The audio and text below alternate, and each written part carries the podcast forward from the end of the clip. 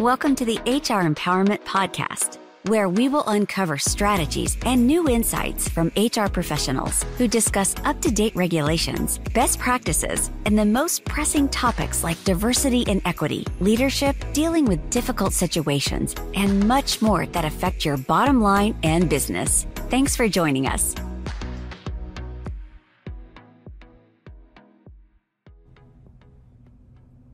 Hi, Wendy Sellers here, the HR lady. Welcome back. We are going to continue our conversation on the recent Roe versus Wade decision to overturn the federal law of abortion.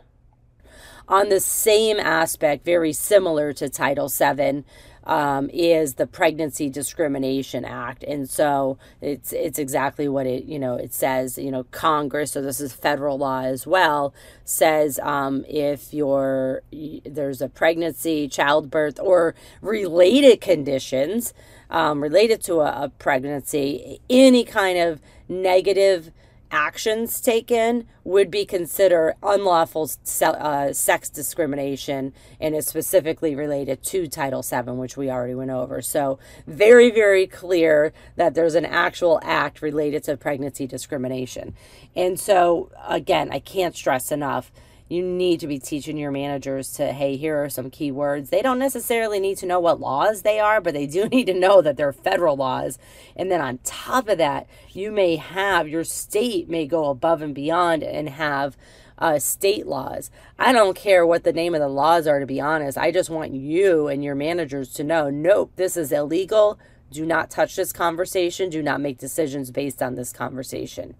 Uh, for some of you that are on the the call or listening today, um, you if you're large enough, so if you have 50 or more employees in the workplace, uh, you may also be covered by your employees may be covered by the Family Medical and Leave Act (FMLA), uh, the federal one, and or a state version of the FMLA. And so that's another law that comes into play that employees may be um, covered by. Say, if they were are pregnant and they're taking leave to have a child, um, or, con- or complications of a birth and and and or you know um, uh, an abortion, whether it's by choice or by medical choice, whatever it might be, that's none of your business. It's between them and their doctor. And so we need to make sure that uh, you understand that if you're covered by the FMLA, that your employee may also be covered by that because of pregnancy,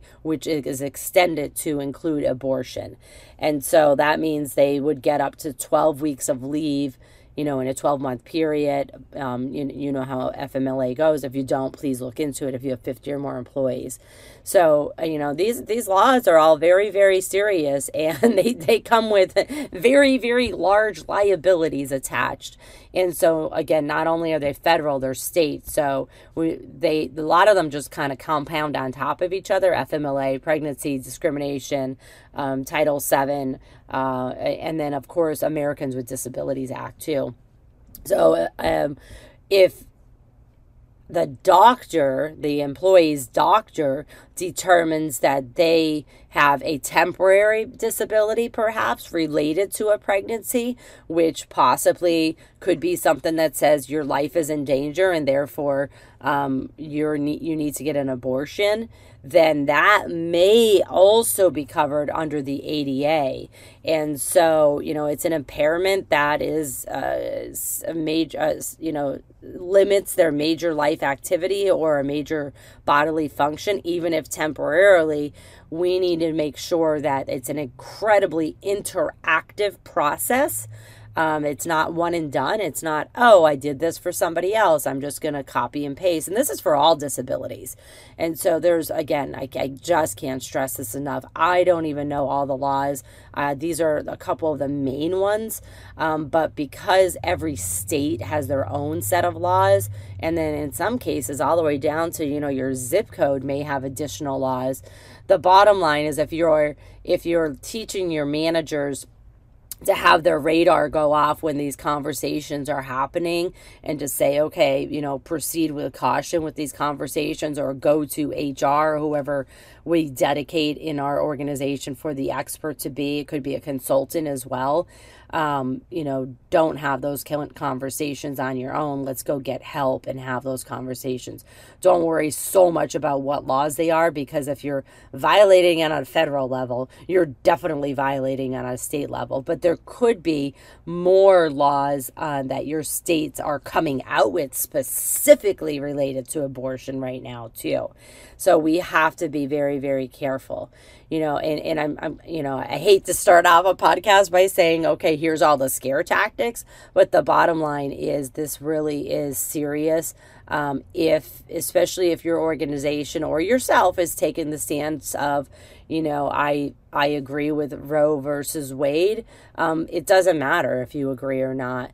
Uh, you, your people are, your employees are people, and they need to be treated as such in a very individual basis.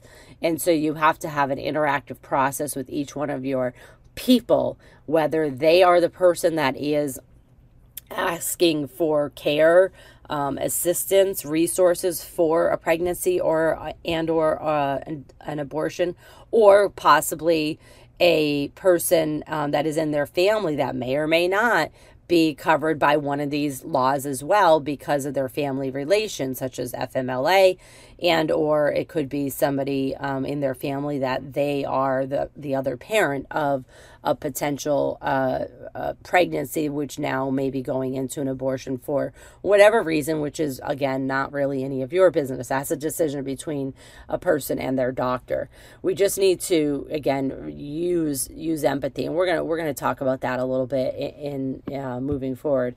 The the last thing that i wanted to say um, before we move on to some other things for um, the laws is health insurance. And so, for those of you listening today that do have health insurance, like you have company health insurance, you do need to also know that this Roe versus Wade um, being overturned could also affect your health insurance. And what do I mean by that?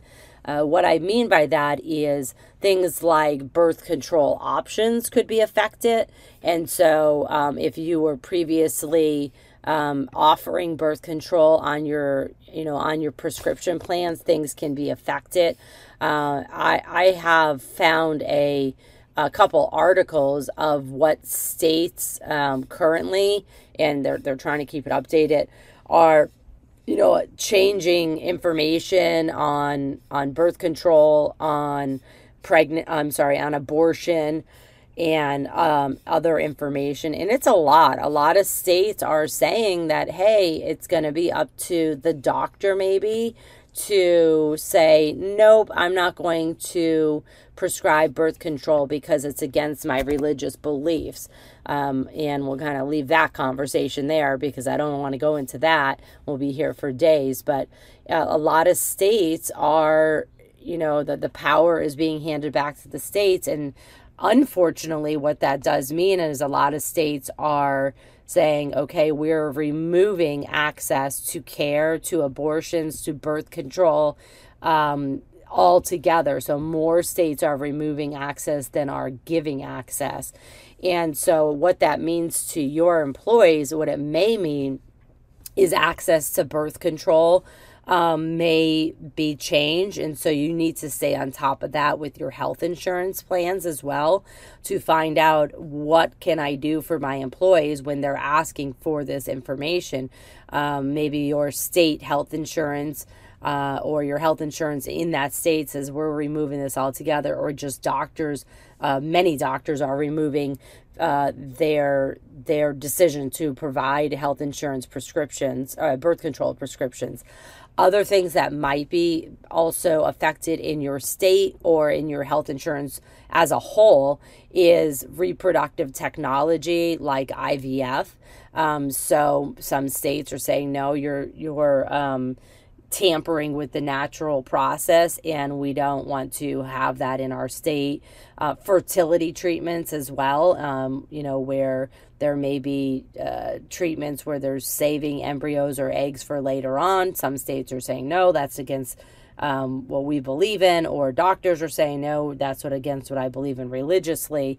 And then, of course, there's the huge, huge conversation of um, miscarriages. And so, um, miscarriages are generally, you know, I'm, I'm not a doctor, uh, nor do I play one on TV, but, um, you know, they're generally uh, not the fault of the, um, the pregnant woman. And in some states, all the way down to maybe even health insurance plans or doctors themselves they were saying uh, abortion is 100% a banned no matter what the reason, in, including rape and miscarriage. And so um, the human body doesn't actually always expel the, the um, you know, other parts of a body, such as a, a fetus that is no, not, no longer alive. And so an abortion may need to be uh, taking place in order to save that uh, individual's life. And if your state says nope, it's 100% banned, then your employee maybe or their family member may be at the risk of dying because of that.